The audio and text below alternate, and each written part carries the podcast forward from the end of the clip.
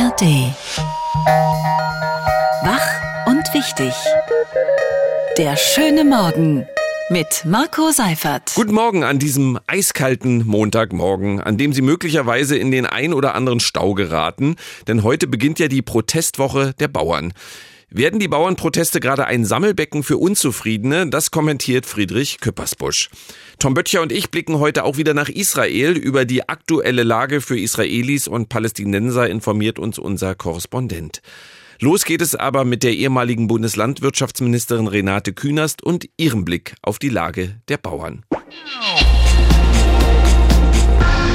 Heute startet die Protestwoche der Bauern unter anderem mit einer Großdemo am Brandenburger Tor. Die Ankündigung der Bundesregierung, einen Teil der Agrarsubventionskürzung zurückzunehmen, reicht nicht aus. Das sagte Reinhard Jung heute Morgen auf Radio 1. Der Sprecher der Freien Bauern zeigte sich nicht kompromissbereit. Diese Steuern sind ungerecht. Deshalb akzeptieren wir überhaupt keine, wie auch immer geartete äh, Regelung im Haushalt da zu, zu, einem Abbau zu kommen. Ja? Die Wut auf die Bundesregierung ist groß. Das bekam auch grünen Bundeswirtschaftsminister Robert Habeck zu spüren, der am Donnerstag von einem wütenden Mob auf einer Fähre festgesetzt wurde.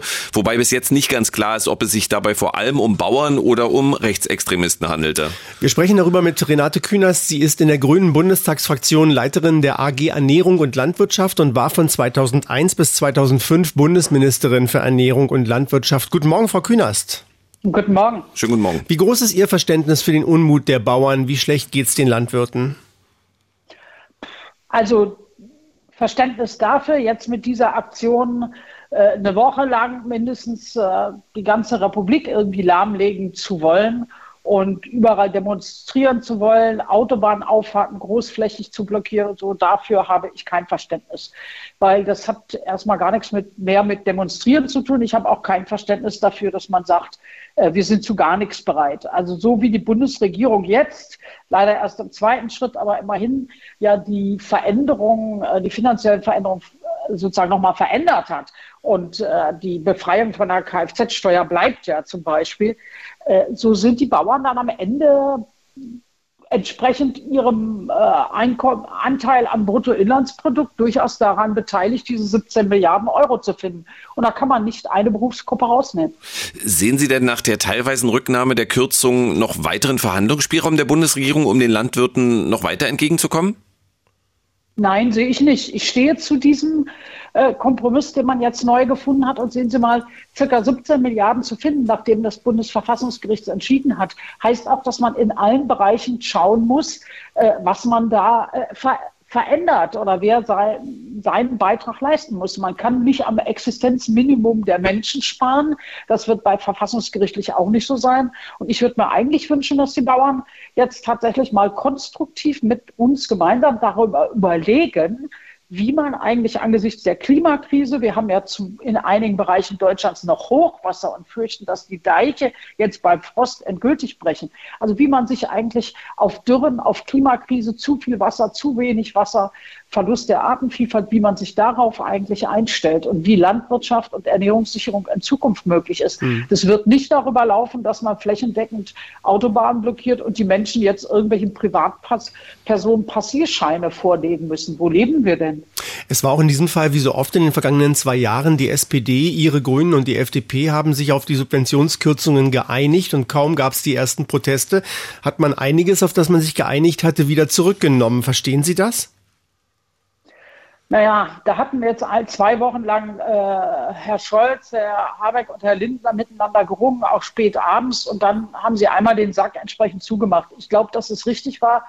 Es war schon viel zu scharf. Viel zu scharf bei der Kfz-Steuer und beim Diesel, gerade für die kleineren Betriebe so ranzugehen. Und deshalb fand ich es eigentlich richtig, das nochmals äh, zu korrigieren und äh, bei der Kfz-Steuer wäre es viel zu aufwendig und bürokratisch geworden und deshalb hat man diesen Weg genommen.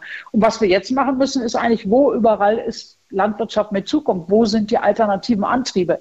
Ich habe vor 20 Jahren schon mal Programme aufgelegt für den Bereich Antriebe, elektrische Fahrzeuge und so, die kaum genutzt wurden. Da werden wir wohl äh, weiter drüber nachdenken müssen, im wahrsten Sinne des Wortes. Und die Zukunft der Bauern und der Betriebe wird übrigens nicht beim Agrardiesel entschieden, sondern ob man in der Lage ist, ein gutes Wassermanagement, Bodenmanagement, Vielfalt, also zu praktizieren in Zukunft. Der Bauernverband hat sich mehrfach von rechtsextremen Unterwanderungen der Proteste distanziert. Was können die Landwirtinnen und Landwirte noch tun, um sich nicht von Leuten mit Umsturzfantasien instrumentalisieren zu lassen? Na, dieses Problem, äh, ich meine, Herr Rückwied hat in aller Schärfe im Dezember auf der Demo am Brandenburger Tor gesagt, ab 8. Januar wird man hier in dieser Republik äh, Demos und Blockaden durchführen, wie sie das Land noch nicht gesehen hat. Ein bisschen ist es auch die Geister, die ich selber rief, werde ich nun nicht wieder los. Was ihn da geritten hat, weiß ich nicht. Äh, aber für die Zukunft heißt, Immerhin haben sie sich jetzt distanziert und gesagt, wir wollen über Landwirtschaft reden und nicht über den Umsturz der Republik. Ich kann auch nur jeden warnen zu glauben, dass man das allein mit Ampelkritik hinkriegt. Die letzten 40 Jahre gab es 31 Jahre lang Minister, der Landwirtschaftsminister der Union, CDU und CSU und die restlichen neun Jahre waren Grüne oder SPD.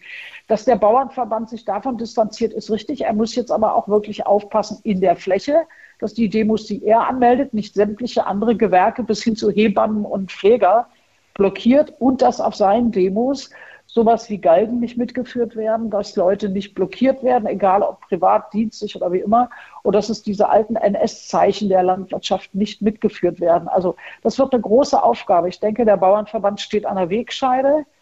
Äh, nicht diese Brachialgewalt auszuüben und zweitens sich genau zu überlegen, wenn das jetzt keinen Erfolg haben wird, und das wird es nicht am Ende, äh, wie er wieder auf die Strecke kommt, wo es darum geht, wirklich für die jüng jüngeren Bäuerinnen und Bauern Zukunft zu organisieren, weil dieser, die Klimakrise ist nicht trivial. Heute startet die Protestwoche der Landwirtinnen und Landwirte gegen Subventionskürzungen. Wir haben mit Renate Künast gesprochen. Sie ist in der Grünen Bundestagsfraktion Leiterin der AG Ernährung und Landwirtschaft. Vielen Dank, Frau Künast. Ich danke auch.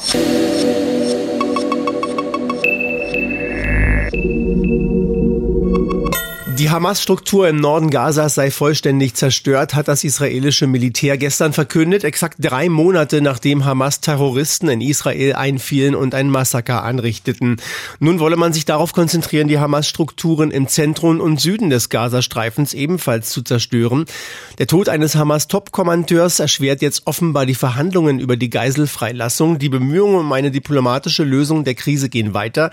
Bundesaußenministerin Annalena Baerbock ist gerade zum vierten Mal seit dem 7. Oktober in Israel. Über die Verhandlungen und die aktuelle Lage in Israel und Gaza sprechen wir jetzt mit unserem Korrespondenten in Tel Aviv. Guten Morgen, Julio Segador. Einen schönen guten Morgen nach Berlin und Brandenburg. Guten Morgen. Es gibt Angriffe der Hisbollah auf den Norden Israels als Vergeltung für die Tötung des Hamas-Funktionärs Saleh al-Aruri. Kommt es gerade zur befürchteten Ausweitung des Konflikts?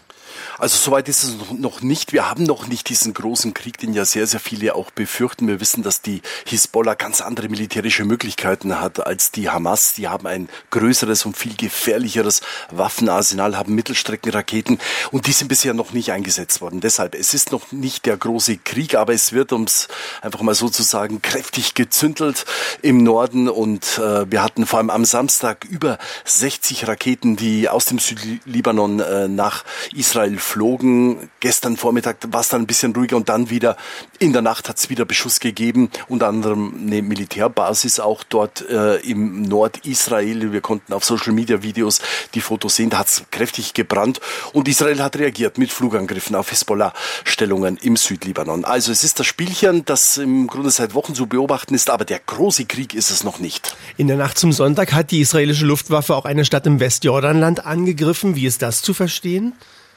Also äh, es geht da um Jenin, eine Stadt im Westjordanland, aber ich muss sagen, das war eine Reaktion auf einen Terrorakt, den es zuvor von militanten Palästinensern gab. Die haben eine ähm, israelische Polizeistreife angegriffen, ein Attentat, da kam eine Soldatin ums Leben und das war sozusagen die Vergeltung für diesen Angriff auf diese Grenzpatrouille und äh, bei dem Angriff, bei dem Flugangriff äh, der Israelis, da sind äh, sieben Menschen gestorben, darunter auch ein Kind und äh, ja, das ist eben dieser Krieg, den wir hier sehen, dass es äh, äh, Aktion und Reaktion gibt mit fatalen Folgen auf beiden Seiten. Ja, es gibt auch, äh, wie Sie sagen, fatale Folgen im Gazastreifen für die Menschen dort. Spielt das eigentlich in der politischen Diskussion in Israel und bei der Bevölkerung in Israel eine Rolle? Er spielt nicht die große Rolle, weil man hier das Leid sieht, das am 7. Oktober dem Land zugefügt worden ist bei diesem verheerenden Angriff der Hamas auf Israel mit über 1200 Toten. Und ich kenne auch im, im Bekanntenkreis sehr, sehr viele Menschen, die eigentlich Palästinensern gegenüber sehr, sehr wohlwollend eingestellt waren, die aber jetzt sagen, nach diesem 7. Oktober bin ich nicht mehr in der Lage, Empathie zu empfinden für Palästinenser. Und insofern rückt das, was der Zivilbevölkerung im Gazastreifen geschieht, sehr, sehr in den Hintergrund hier bei der Bevölkerung in Israel. Und in dieser Lage ist Bundesaußenministerin Baerbock zum wiederholten Mal jetzt in Israel und sie will, wie sie sagt, nichts unversucht lassen, sich bei ihrem Besuch in Jerusalem für eine Zwei-Staaten-Lösung einzusetzen.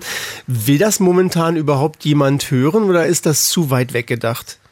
Also die USA wollen es hören. Anthony Blinken, der US-Außenminister, der ja auch hier in der Region ist, das ist ein gemeinsames Konzept von den Europäern, vor allem hier von Deutschland, von den USA. Aber ehrlich gesagt, äh, dieses äh, Thema Zwei-Staaten-Lösung, das wabert ja durch die Geschichte hier die vergangenen vier Jahrzehnte eigentlich. Und äh, es gab eigentlich in den letzten zwei Jahrzehnten war dieses Thema praktisch politisch tot. Es ist jetzt nach dem 7. Oktober wieder auf die politische Agenda gekommen. In Israel selber will davon keiner was hören. Das muss man ganz offen sagen, weil wer soll hier der palästinensische Partner Israels sein? Wer soll diesen palästinensischen Staat führen? Und äh, viele hier in Israel sagen, es kann doch nicht sein, dass sozusagen die Palästinenser als in Anführungszeichen Belohnung für diesen Terrorakt vom 7. Oktober jetzt auch noch einen eigenen Staat bekommen. Julio Segador berichtet aus Tel Aviv über den Krieg im Nahen Osten, der sich nach dem Tod eines Hamas-Top-Kommandeurs auszuweiten droht. Vielen Dank. Gerne. Hier ist die Radio 1 Tagesvorschau. Heute ist Montag, der 8. Januar 2024. Heute gratulieren wir einem Musiker und einem Komiker. Der Musiker wurde in den späten 60ern bekannt als Gitarrist der Doors. Er komponierte unter anderem diese bekannten Songs. Come on, come on, come on, touch, me, touch Me und Love Her Madly. Und er komponierte diesen The Doors Mega-Hit. Ja.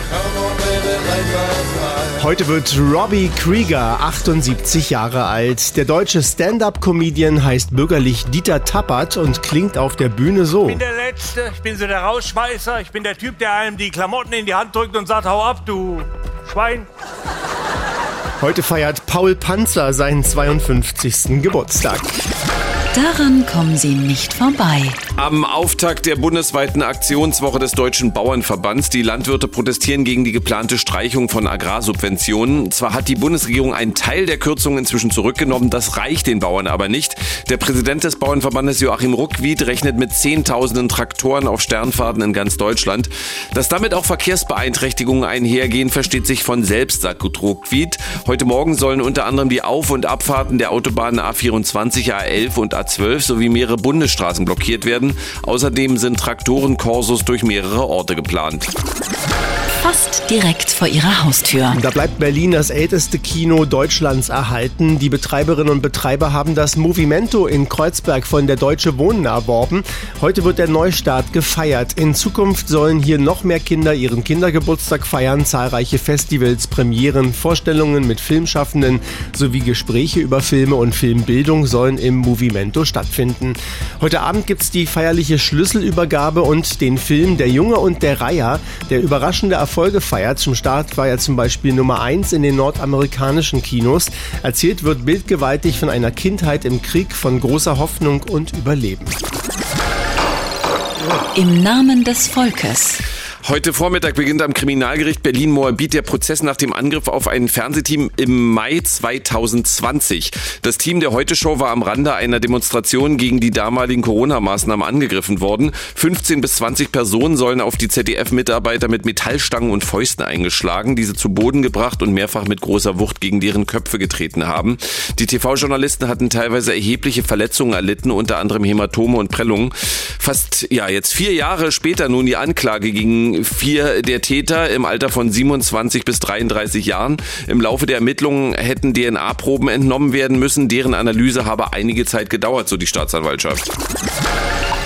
Und auf keinen Fall vergessen. Ist David Bowie, der heute 77 Jahre alt geworden wäre. Zum Gedenken an den vor acht Jahren verstorbenen britischen Musiker will die Stadt Paris heute eine Straße nach David Bowie benennen. Dancing in the Street schrieb der Bezirksbürgermeister in Anspielung auf einen Hit von Bowie und Mick Jagger. Die ungewöhnliche Ehrung geht auch auf seine Initiative zurück. Der Bezirksbürgermeister ist ein bekennender Bowie-Fan. Zu Paris hatte David Bowie keine besondere Beziehung. Er interpretierte aber mehrere Titel des belgischen Sängers Jacques Brel auf Französisch. Die neue David Bowie Straße in Paris ist 50 Meter lang und hatte bisher keinen Namen. Das war die Radio 1 Tagesvorschau. Es soll eine Woche des landesweiten Protests werden. Ab heute demonstrieren die Bauern erneut für den Erhalt ihrer Subventionen. Auch wenn die Bundesregierung schon Teile der geplanten Kürzungen wieder zurückgenommen hat, scheint die Wut der Betroffenen nicht abzunehmen. Und die Sorge vor einer Instrumentalisierung des Konflikts durch rechte Gruppierungen wächst. Auch darüber haben wir heute Morgen mit Renate Künast gesprochen. Die frühere Bundeslandwirtschaftsministerin ist in der Grünen Bundestagsfraktion Leiterin der AG Ernährung und Landwirtschaft. Dass der Bauernverband sich davon distanziert, ist richtig. Er muss jetzt aber auch wirklich aufpassen, dass die Demos, die er anmeldet, nicht sämtliche andere Gewerke blockiert und dass auf seinen Demos sowas wie Galgen nicht mitgeführt werden, dass Leute nicht blockiert werden oder dass es diese alten NS-Zeichen der Landwirtschaft nicht mitgeführt werden. Soweit Renate Künast heute Morgen auf Radio 1. Eins ist klar. Der Montagskommentar mit Friedrich Küppersbusch. Er ist Journalist und Medienunternehmer. Guten Morgen, Herr Küppersbusch. Und kein Bäuerchen. Guten Morgen. Guten Morgen. Ja, werden die Bauernproteste gerade zum Sammelbecken für Unzufriedene? Ja, ganz offenbar. Also gucken wir nochmal, was da eigentlich passiert ist. Die Bundesregierung wollte eine knappe Milliarde Euro sparen, weil sie sparen muss, und hat also zwei traditionelle Subventionen gestrichen für den Agrardiesel, heute eher Agrodiesel, und die Steuerbefreiung, die grünen Nummernschilder für landwirtschaftliche Nutzfahrzeuge. Frage eins: Fragen die dann eigentlich den Minister nicht?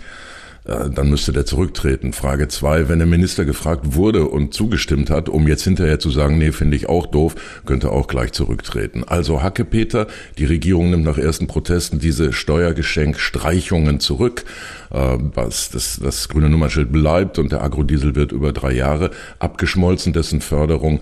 Äh, das heißt, äh, das ist Murks. Also man macht ein Gesetz und dann gibt es Kritik und dann will es keiner gewesen sein und das ist handwerklich schlechtes Regieren, wie wir es von dieser Regierung etwa bei der Gasumlage für durchaus profitable Unternehmen oder beim Gebäudeenergiegesetz, dem unfertigen Gesetzentwurf ja schon mal gesehen haben. Und für unfertiges, schlechtes äh, Regieren gibt es eine klare Antwort, Protest. Der ist erwartbar und nachvollziehbar. Was in der ganzen Debatte nicht vorkommt, ist, es ist die höchst subventionierte Branche, die wir in Deutschland im Großen und Ganzen überhaupt haben. Sieben Milliarden Euro gehen dieses Jahr aus der Landwirtschaft, aus der EU an Landwirtschaft und Fischerei und die werden komplett richtig stumpf dumm nach Fläche verteilt. Je größer der Betrieb ist, desto mehr Subventionen gibt es. Das gilt für die EU-Gelder, für das grüne Nummernschild, für den Agrardiesel. Und das Ergebnis ist, dass in den letzten zehn Jahren 12 Prozent der Höfe verschwunden sind. Jedes Jahr geben 2,2 Prozent der Landwirte auf. Und das heißt, in Wirklichkeit unter der Lupe haben wir es hier mit einem Kampf der Bauern untereinander zu tun die Großbetriebe dominieren und äh, kaufen die Kleinbetriebe, haben sie mehr Fläche und verdienen sie wieder mehr Geld und kriegen sie wieder mehr Subventionen. Über diesen Konflikt redet kein Schwein gerade. Welche Konsequenzen sollte denn die Bundesregierung aus ihrem eigenen Verhalten in diesem Fall ziehen? Ja, es wäre vor dem Hintergrund, dass diese Branche hoch subventioniert ist und extrem wehleidig. Also wenn ich hier Schilder sehe wie Levadoda Slav, lieber tot als Sklave. Ja, wessen Sklave seid ihr denn, liebe Bauern? Ihr habt untereinander einen Krieg am Gehen, die Großen fressen die Kleinen und ihr wollt, dass das lieber die doofe Regierung, die tatsächlich einen Fehler nach dem anderen macht, schuld ist, als dass ihr euch mal kritisch mit eurer eigenen Situation auseinandersetzt. Und auch die Bauernverbände haben offenbar kein Interesse, innerhalb ihrer eigenen Klientel Gerechtigkeit zu organisieren, sondern die kriegen dann politisches Beifeuer von Herrn Söder, der sagt, ein ganz großer Teil der Bevölkerung hat überhaupt keine Hoffnung, auf normalem Wege eine Veränderung zu erreichen. Also wenn man, wenn man äh, gewaltausgreifende Demonstrationen unterstützen möchte, dann muss man es so formulieren. Und sein Kollege und Vize Aiwanger spricht von politischer Notwehr, so als sei das eben in Ordnung, wenn man Straßen sperrt, wenn man dafür sorgt, dass die Schulen den Unterricht absagen müssen, wenn Ärztinnen, Ärzte und Pflegepersonal nicht in Krankenhäuser kommen und wenn Landwirte Autobahnen blockieren und Passierscheine kontrollieren. Da geht es dann schon ein bisschen in Richtung Amtsanmaßung und Gewaltmonopol des, Stra des Staates. Und ja, Erinnern wir uns noch an die Schlagzeilen wie Polizei verhaftet Klimaaktivisten wegen Autobahnblockade. Da hätte die Polizei heute aber viel zu tun. Und deshalb ein wohlgemeinter Hinweis an die staatliche Aufsicht, wenn sie überhaupt noch stattfindet, unseren Herzensbauern gegenüber.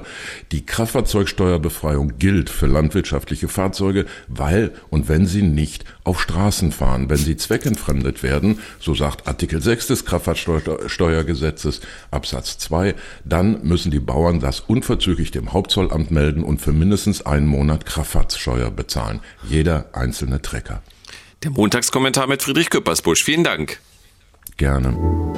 Die Radio 1 Denkpause. Heute mit Helga Schäferling, Sozialpädagogin.